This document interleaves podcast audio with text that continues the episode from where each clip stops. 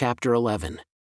When Jesus had spoken these words, he took his disciples and walked across the Kedron brook, where there was a garden that he and his disciples entered. And there he worked wondrously, his disciples being overcome with awe, collapsed to the ground. Jesus had often visited this garden, and Judas knew of the place.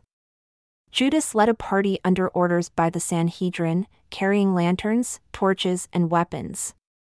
Jesus knew what would happen, and confronted the armed party, asking, Who are you looking for? They answered, Jesus of Nazareth. He declared, I am that I am. Hearing this bold claim startled the Sanhedrin's armed men, and they tripped over one another when they took a surprised step backwards. Jesus asked again, Who are you looking for? To require them to acknowledge by their own voice that he was the God of Israel. And they said, Jesus of Nazareth. Jesus answered, I have told you that I am. Jesus said, If you are looking for me, then let these others go on their way. This request was to fulfill his prophecy Every one you gave to me I have kept, and none of them will be lost to us. Then Simon Peter had a sword and drew it, and struck the high priest's servant and cut off his right ear. The servant's name was Malchus, who later believed on Jesus. Then Jesus said to Peter, Put your sword back in the sheath. The cup my Father has given to me, should I refuse to drink it? Then the party under orders from the Sanhedrin took Jesus, and bound him. And they led him away first to Annas, the father in law of Caiaphas, who was the high priest during that year. Now Caiaphas was the same man who counseled that it is better for one man to die to save the people than for the people to be lost. Simon Peter followed behind Jesus, and so did a second disciple who was familiar to the high priest and was permitted access to enter the high priest's house. But Peter remained outside by the door. After entry, the second disciple returned and spoke to the doorkeeper and gained access for Peter to enter the house also. The doorkeeper asked Peter, Aren't you one of the accused man's followers? He answered, No, I am not. And there were members of the party who brought Jesus back who were warming themselves beside a coal fire, and Peter was also cold, so he warmed himself beside them. The high priest questioned Jesus about the identities of his followers and about his doctrine. And Jesus answered him, I spoke boldly to everyone.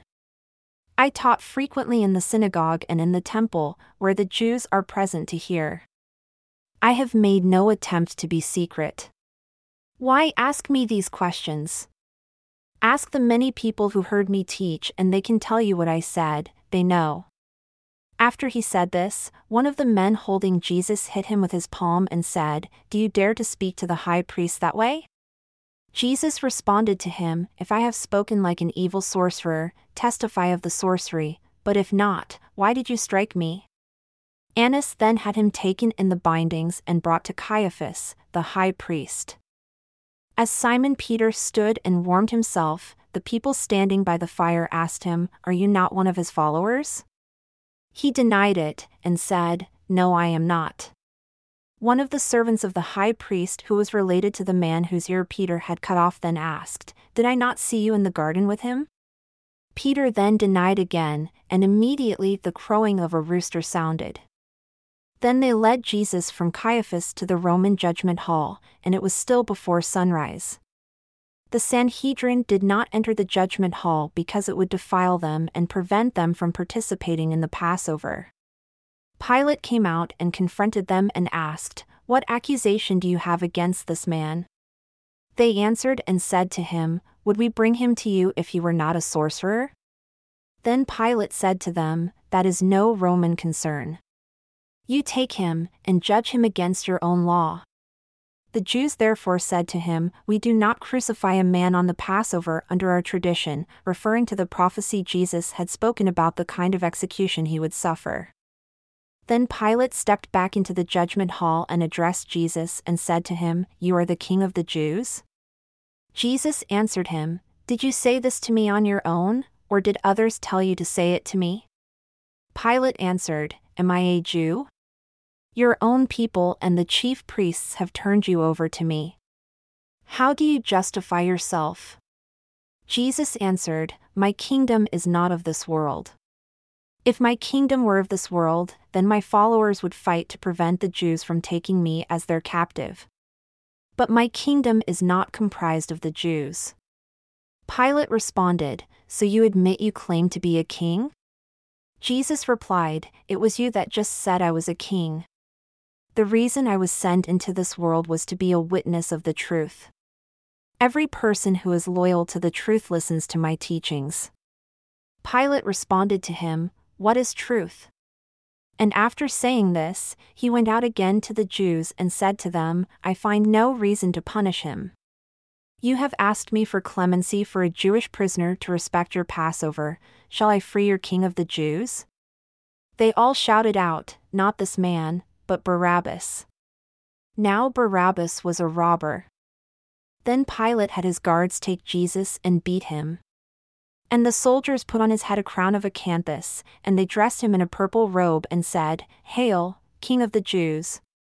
And they hit him and made sport of him. Pilate thereafter went back out, and said to the Jewish leaders, Behold, I bring him back to you, that you may know that I find no reason to punish him any further. Then Jesus came out wearing the crown of acanthus and the purple robe. And Pilate said to them, Behold the man. When the chief priests and leaders saw him, they cried out, saying, Crucify him! Crucify him! Pilate said to them, You take him and you crucify him, for I have no quarrel against him. The Jews answered him, We have a law, and our law imposes the death penalty because he blasphemed by falsely claiming to be the Son of God. When Pilate heard them say that, he was alarmed, and he returned with Jesus into the judgment hall and asked him, Who are you?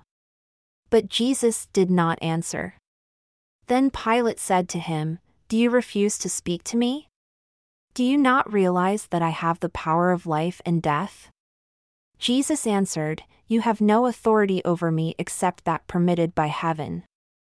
Those who handed me over to you have the greatest sin. Pilate decided then that he would release him of any charge, but the Jews shouted, If you let this man go, you are not loyal to Caesar. When anyone claims to be a king, he commits treason against Caesar. When Pilate heard that accusation, he brought Jesus out and sat down in the judgment seat in a place called the pavement, in Hebrew called Gabbatha. At the time it was approaching midday, time to begin to prepare the Passover feast. Pilate announced to the Jews, Behold your king. But they shouted back, Take him away and crucify him. Pilate said to them, Shall I crucify your king? The Jewish leaders declared, We have no king but Caesar. We will crucify him ourselves. And Pilate turned him over to those who were going to crucify him, sending but one soldier to accompany them with a plaque he ordered to be displayed. And they took Jesus, and led him away. And he carried his cross and was taken to a place called the place of the skull, which had the Hebrew name Golgotha.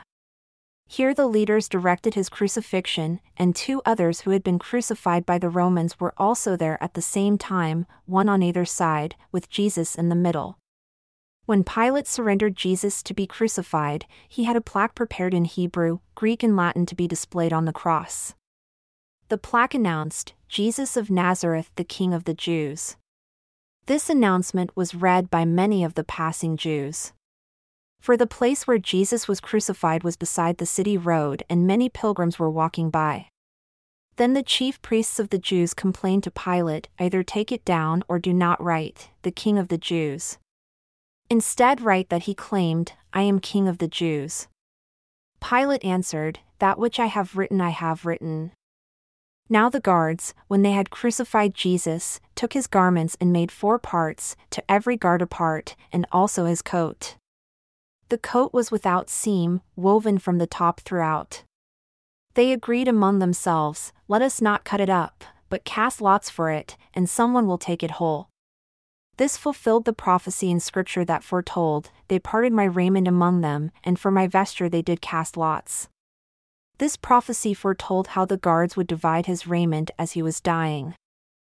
Now remaining at the cross with Jesus were his mother, and his aunt, and Mary the wife of Cleophas, and Mary the elect lady.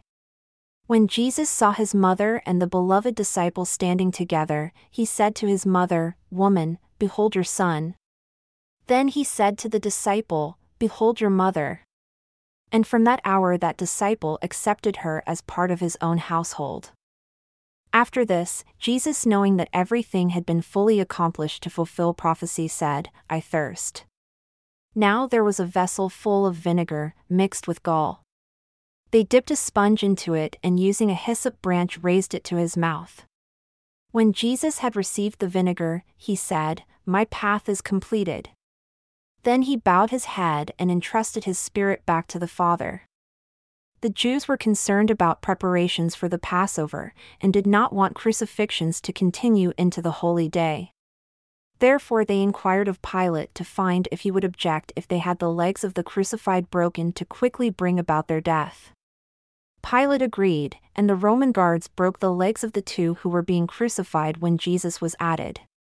But when they approached Jesus, he was already dead, and therefore there was no need to break his legs. A soldier under Pilate's command used a spear to stab under the fifth rib, and blood and water exited the wound. The beloved disciple who was there saw this and testifies it happened, so you can trust this eyewitness account. The things that happened fulfilled the prophecy that foretold, a bone of him shall not be broken. And again another prophecy said, They shall look on him whom they pierced. After his death, Joseph of Arimathea, a secret follower of Jesus who was afraid of the Jews, asked Pilate if he could take the body of Jesus. Pilate permitted him to take Jesus' body. He went, and Nicodemus, who had also visited Jesus in secret, accompanied him and brought a hundred pounds of myrrh mixed with aloes, used by Jews to cover bodies when buried. They covered the body with the mixture and wrapped it with linen to bury him. Near to the place where crucifixions were done, there was a garden. In that garden was a new sepulchre never before used. They laid the body of Jesus there because it was nearby, and the time for the holy feast was approaching.